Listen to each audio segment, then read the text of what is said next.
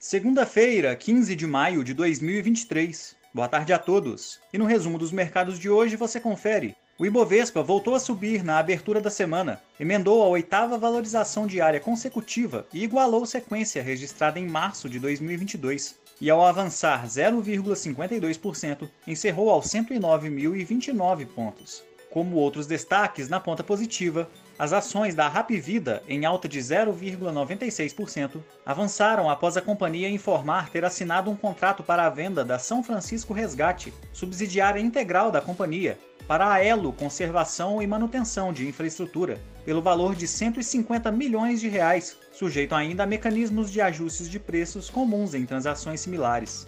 Na ponta negativa, as ações da Azul, em baixa de 0,78%, foram afetadas pelos resultados do primeiro trimestre de 2023, registrando prejuízo líquido de 727 milhões de reais, revertendo lucro de cerca de 2,6 bilhões de reais em igual período de 2022. O dólar à vista, às 17 horas, estava cotado a R$ 4,89, em baixa de 0,71%.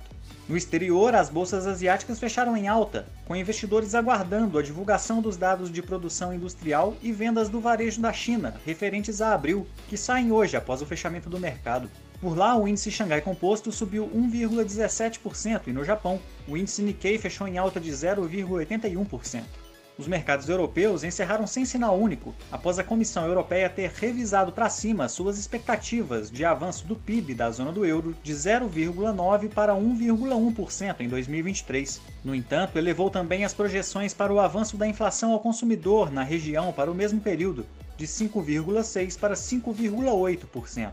O índice Eurostock 600 encerrou em alta de 0,23%. Já as bolsas americanas fecharam em alta, mesmo com investidores repercutindo um forte recuo no índice de atividade industrial Empire State, que atingiu níveis bem próximos das mínimas registradas em janeiro desse ano, e indicando impactos da política monetária mais restritiva que vem sendo adotada nos últimos meses pelo Federal Reserve. O Nasdaq subiu 0,66%, enquanto o S&P 500 avançou 0,30% e o Dow Jones encerrou em alta de 0,15%. Somos do time de estratégia de investimentos do BB e diariamente estaremos aqui para passar o resumo dos mercados. Uma ótima noite a todos e até a próxima!